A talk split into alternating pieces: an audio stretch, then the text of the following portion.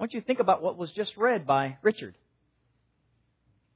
The Spirit of the Lord told Philip to go, and Philip listened to the Spirit. He went.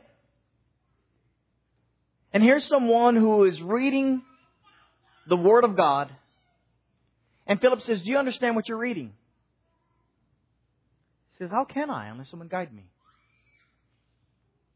What happened if the Spirit said, Philip, go, and Philip said, Man, you know, I've got a dentist appointment today.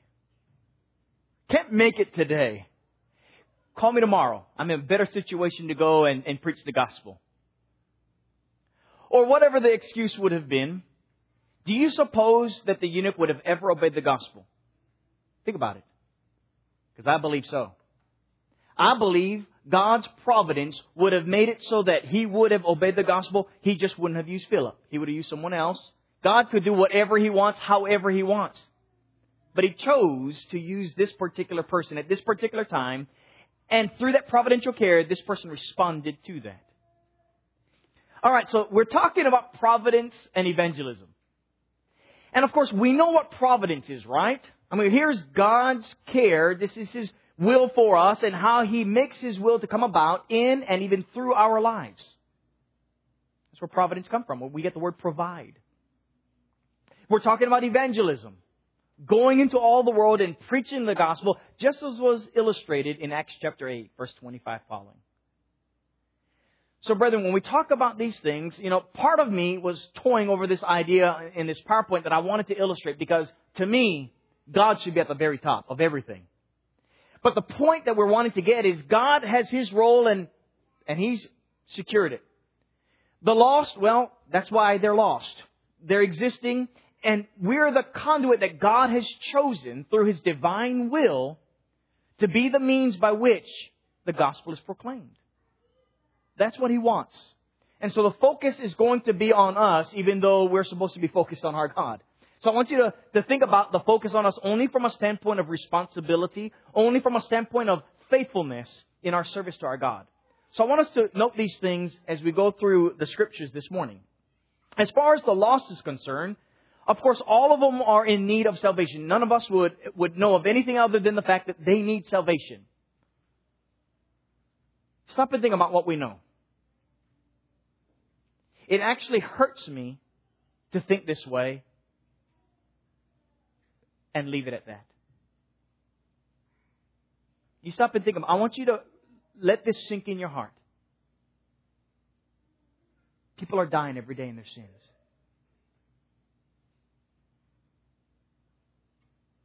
We have family members dying in their sins. We have coworkers dying in their sins. And we go on with our merry lives. You see, I could have just simply gone over it and moved forward with the point. But when we let it sink in, does it not at least touch your heart? Does it not convict you in the least that you have family, neighbors, co-workers dying in their sins? And for an eternity, there's going to be a conviction in their heart about the fact that they could have had a relationship with God. That should bother us. That should concern us. Brethren, it should motivate us. It should motivate us to the point that we do something about it. Imagine we're in the midst of, of some trial in our life physically. What do we do? We immediately go to the doctor, right? Uh, unless we're men without our wives. Most of us would, would really want to go and see the doctor and take care of things, right? Maybe not all of us, but most of us. Why? Why are we so motivated for that physically? Because we long for life. The thing about the lost is they don't know that they need everlasting life. And so my question to you is, who cares for these lost? Jesus said in Matthew 7 verse 13, enter in by the narrow gate. For broad is the gate Right? Broad is that path that leads to this broad and wide open gate. Who goes through it? How many go through it? So many. Brethren, if the gate is so wide and there are so many who are lost, consider this fact. That if we were to try and even set a percentage, and I don't know what the percentage is, I don't know if it's one tenth of a, of one percent of the entire population of this planet. I have no if it's five percent, I don't know what it is. All I know is most of the people that I know in my life are lost in their sins. We're just a fraction here. I remember once when I was preaching in Athens, Alabama, I said, Brethren, stop and think about it. You're not the majority in Limestone County. Brethren, we're far from the majority in Williamson County, or Davidson, or Maury, or Hickman, or I'm knowing some of my counties now. we're just a small fraction. So many who who don't even realize that they're going to lose their soul for an eternity.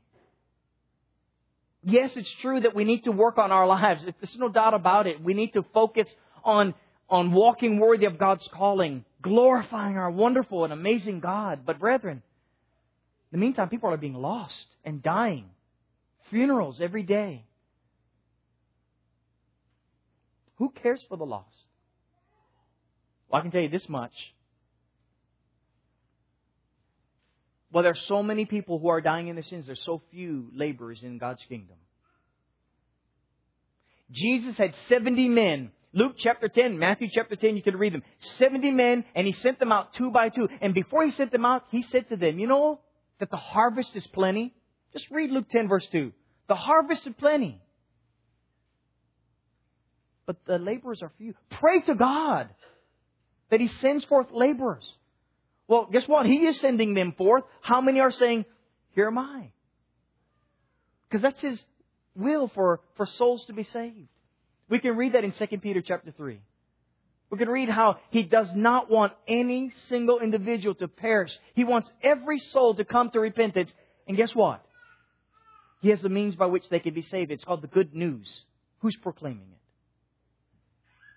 Who cares for the lost? I can tell you right now, God cares. And you know, there's a part of me that says we care. And I don't know if that's the nice Mitch Davis in me that says, you know, we all care. But the realistic Mitch says, Mitch, how much do you care? I'll have to admit to you, my actions tell me that I don't care as much as I would like to th- say I do. Oftentimes, Mitch is about Mitch Davis. I'm tired right now. I want to just relax. I've done this, I've done that, and make my excuse. Well, someone passes on from this world. Brethren, this is the kind of conviction that you need to stop and consider. Don't let this bounce off your heart. Please don't. Let it soak in. Let it convict you. Who cares? Please say you care, not just with your lips, not just with your, your heart, but with the action. And show that you care. When we talk about God's providence, we're talking about the fact that here we have the lost, and we are told that, you know, 1 Corinthians chapter 3, verse 5 and 6, that one uh, planted the seed, one watered the seed, because they're not the important ones spoken of in 1 Corinthians 3. But God is the one. He gives the increase. I want you to read with me in 1 Corinthians chapter 3 because I want you to feel the full weight of what Paul is saying to the saints there with regard to the work that they have been given over to. Who then is Paul? He's nothing. Just a minister, just a servant. Who then is Paul? 1 Corinthians 3 5. And who is Apollos? but ministers through whom you believed, as the Lord gave to each one. I planted, Apollos watered, God gave the increase. So that neither he who plants is anything, nor is he who waters anything. But I'm adding in, God is everything who gives the increase. He who plants and he who waters are one, verse 8, and each one will receive his own reward according to his own labor. Now you stop and think about this. If God provides for, for souls to be saved, and his means, his providential means, is his servants, his kingdom, to go forth as citizens in the kingdom and reach out to this lost and dying world and draw them into the kingdom by the good news, the powerful news of the gospel message. And we're told that each one has his own reward for his labors. Brethren, we need to be laboring. We need to just stop the the limit to what we do. That we just come to church. It's a great thing to come and praise God as we're doing. It's great the songs that, that we've been led by a brother to praise and magnify His name. Or the prayers that lift up holy hands on our behalf as we pour our hearts out to God. And I hope that's what we're doing every single time we come together. It's not just limited to us spending time with one another. And how great is that, that we get to spend time with each other, build each other up. Just from a recreational standpoint, from Bible studies, whatever the, the times are, it's wonderful that we can share in each other's lives. That's great. But that's not the totality of our walk. Acts chapter 8 tells us the church went everywhere with God's Word. So God is giving us the means by which salvation can be had. We're told in John 3 verse 16, He so loved this world, He gave His Son, so He's provided the means of salvation. And now He's provided the way when He said to His disciples, Go into all the world and preach the gospel to every creature. making disciples.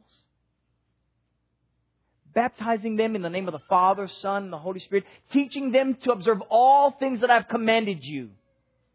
He said, and, and I'll be with you to the very end. God's providing. That's providence right there in, in that Great Commission that we call the Great Commission. He's providing the means and He's providing the way. And He says He'll be with us as we do this. And He'll give the increase with us or without us. You know what I love about the book of Esther? Is that line that Mordecai says to Esther. Toward the middle ending of that book. He said, now listen, who knows whether or not you've been put in this position for such a time as this? But if you're not going to speak to the king, and I paraphrase, then God's going to raise someone else up and bring deliverance to Israel. God provides.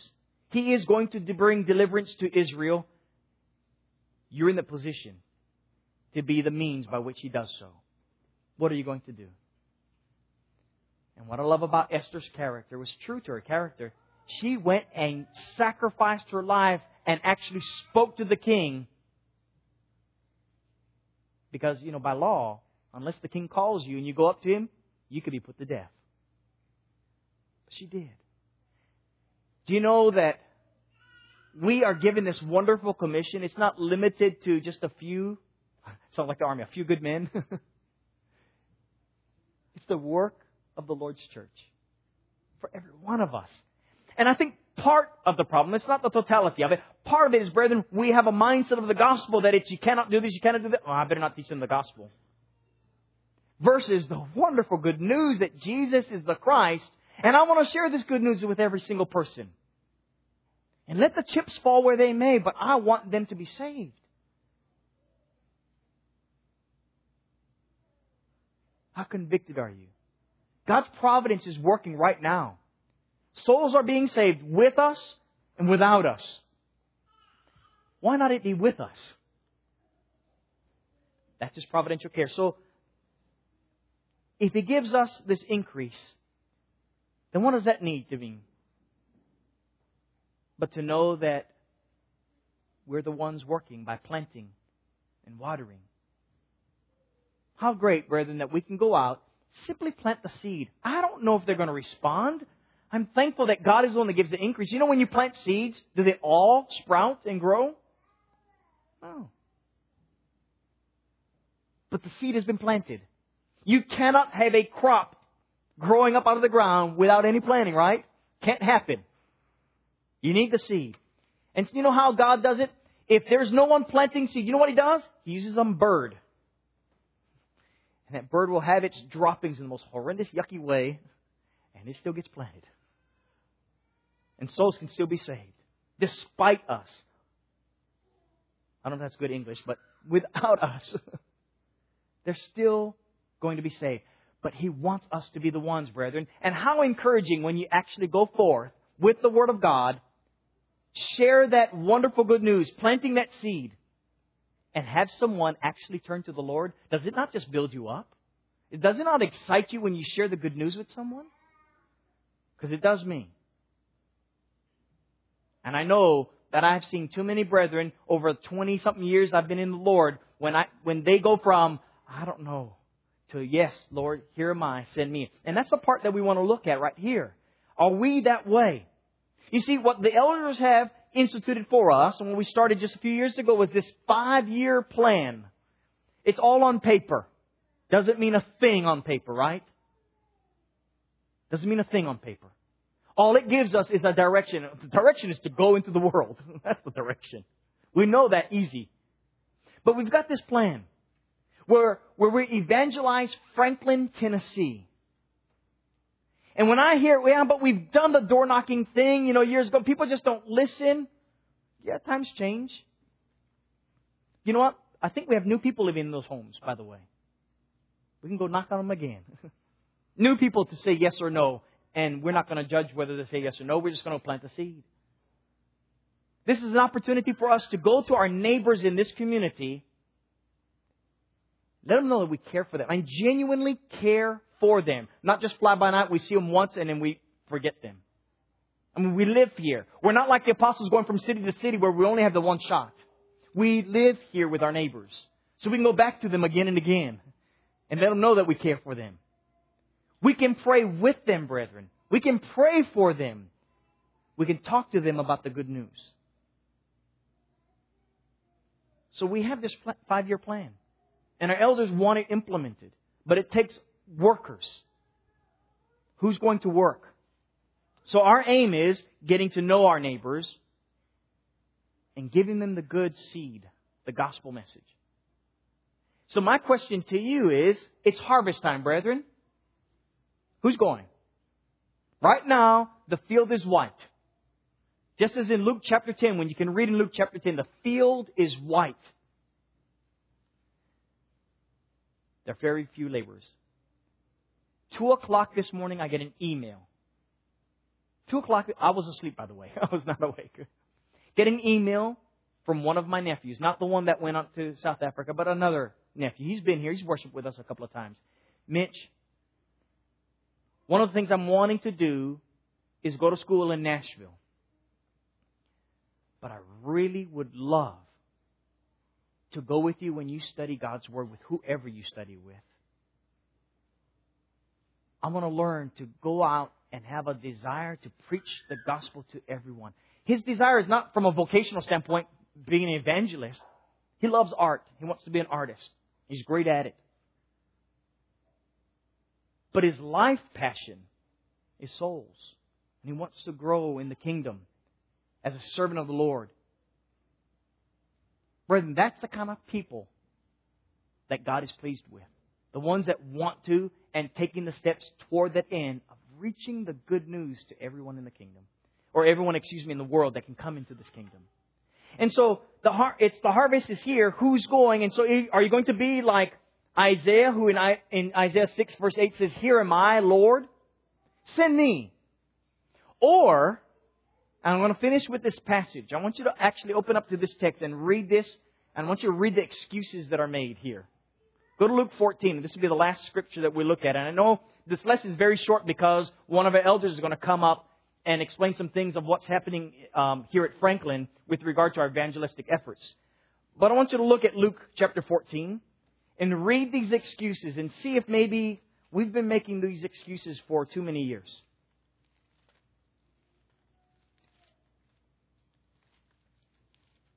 It says here in Luke chapter 14, beginning in verse 15, Now when one of those who sat at the table with him heard these things, he said to him in this parable, if you will, Blessed is he who shall eat bread in the kingdom of God. Kind of like that royal wedding invitation that Jerry was talking about with Lord's Supper. So here's this great feast, this great supper. And then he said to him, A certain man gave a great supper and invited many. Sent his servant at supper time to say to those who were invited, Come, for all things are now ready. But they all with one accord began to make excuses. The first said, I have bought a piece of ground and I must go and see it. I ask you to have me excused. Another said, I have bought five yoke of oxen and I'm going to test them. I ask you to have me excused. And still another said, I have married a wife and therefore I cannot come. Can I be excused as well? Work, animals, wives. Can I be excused? Brethren, the time for excuses are over. It's time to work. What are we going to do? Here's my one and only fear, and I don't fear much. And maybe it's not even fearing this. Maybe it's just a concern.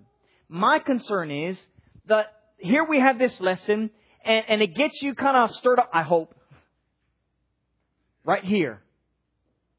And you kind of stirred up maybe when you leave a little bit. But nothing's done to change. That's my concern. The Lord cares for lost souls. He came to seek and save the lost. Brethren, how much do we care? Or are we going to be like those who made this excuse? Listen, the excuse is going to be made when we go and teach the gospel. Well, I'm this and well, I'm that, or whatever the excuse is. But what about us? We're servants of the King. We're children of God. We have the good news. We have salvation in Jesus Christ. Don't we want others to have it? Don't we, when we have the cure for cancer, say, I got it. I want you to know about this. I got the great vitamin A or B or D or whatever those vitamins. I got this or that with health news. We, we do it with everything under the sun. But what about the gospel? The thing that matters most.